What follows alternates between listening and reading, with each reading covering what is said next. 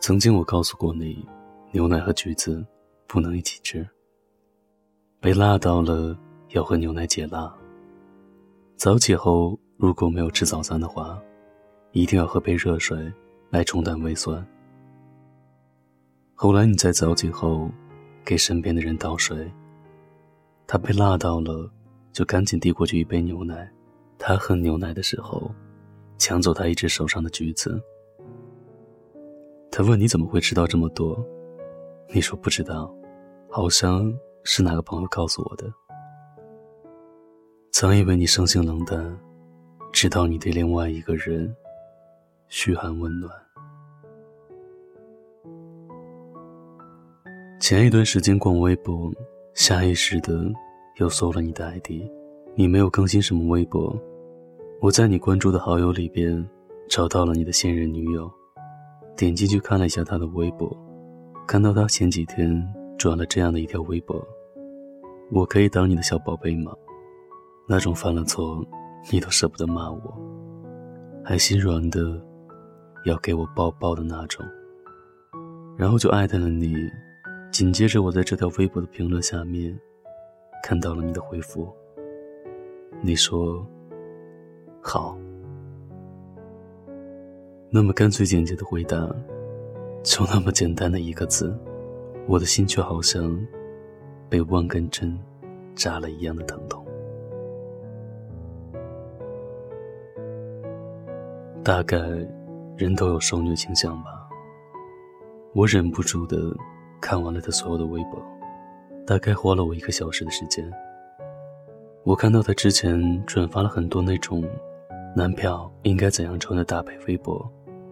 每一条都艾特了你，而你在每一条下面都点了一个赞，表示你都看过了，并且认同。可是我记得，你不是那么喜欢用社交软件的人。我们在一起的时候，我也发过很多关于你的微博，也经常艾特你。可是你从来都没有给我回复过，甚至是点赞。就算你看到了，也装作没看见。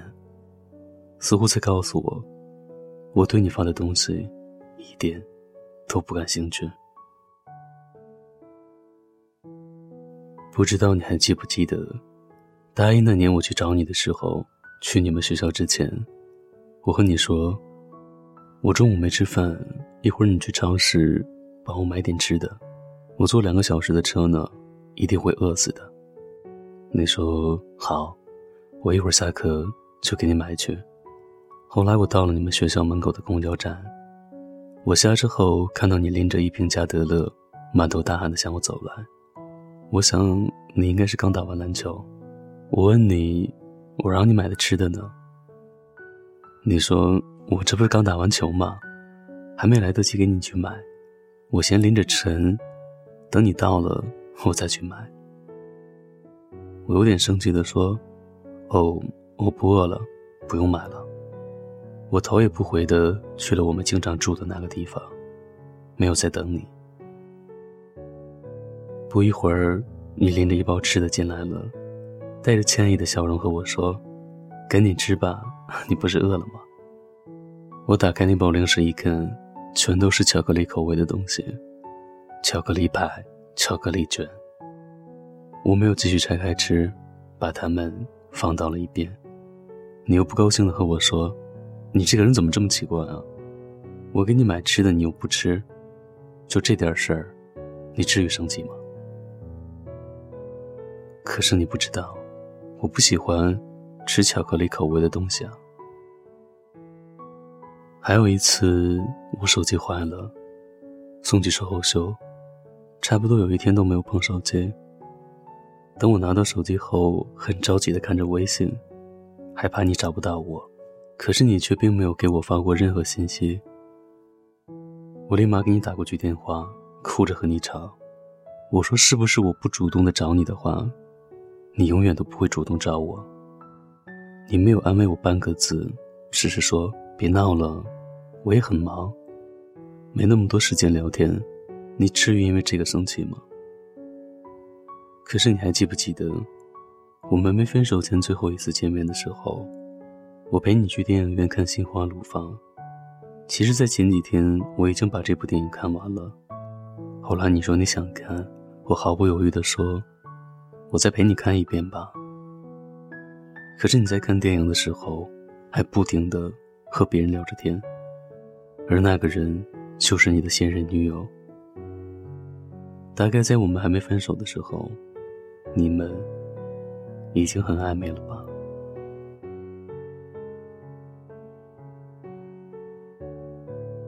其实你不知道，我真的很不喜欢看你的微博，可是潜意识中，我已经习惯了去看一看你的微博。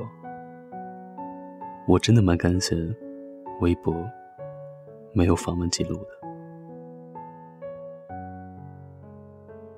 我们在一起的时候，你倔强的说，你不喜欢把我们的合照放到网上，不喜欢将那些情话写在我的信事下面。直到有一天，我发现，你竟然也会收起不可一世的架子，你也会发着你和他的合照，也会在微博上记录那些“我爱你”“我想你”的细节，我才恍然大悟：不是你不喜欢我，只是你不够爱我；不是你不想改变，只是我爱不够，你为了我而改变。我知道他爱你你也爱他这并不让我难过难过的是你给过他的那份深情从来就没给过我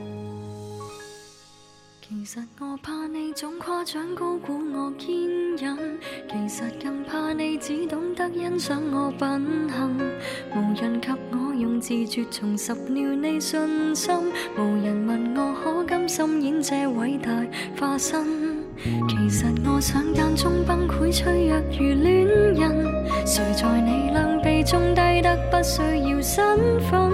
無奈被你識穿這個念頭，得到好處的你，明是不想失去絕世好友。沒有得你的允許。相祝福，心软之际，或者准我吻下去。我痛恨成熟到不要你望着我流泪，談漂亮笑下去，仿佛冬天饮雪水。被你一贯的赞许，却不配爱下去。在你悲伤一刻，必须解慰，找到我乐趣。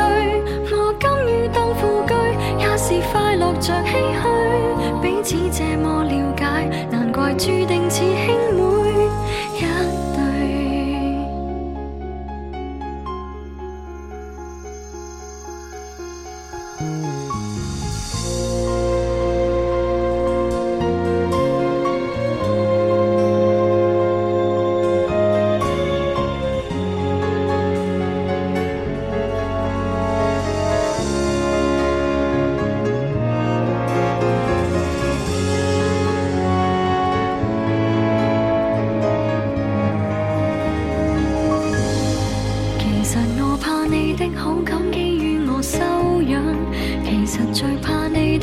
心規準我體諒，無人問我寂寞盡頭何處去養傷。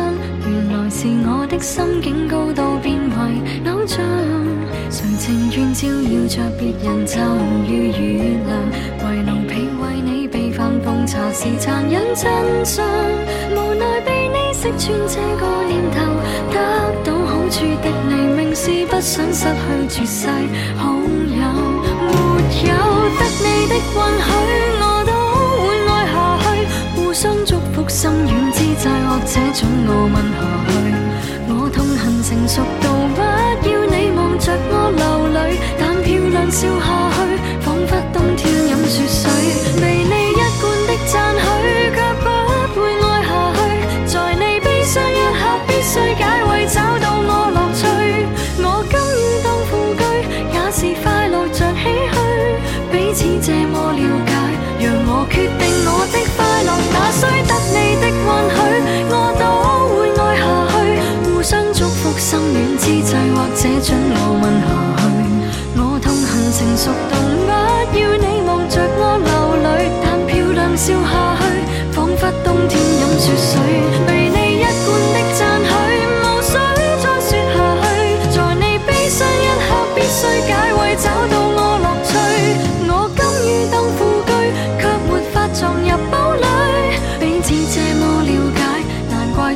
似兄妹一对，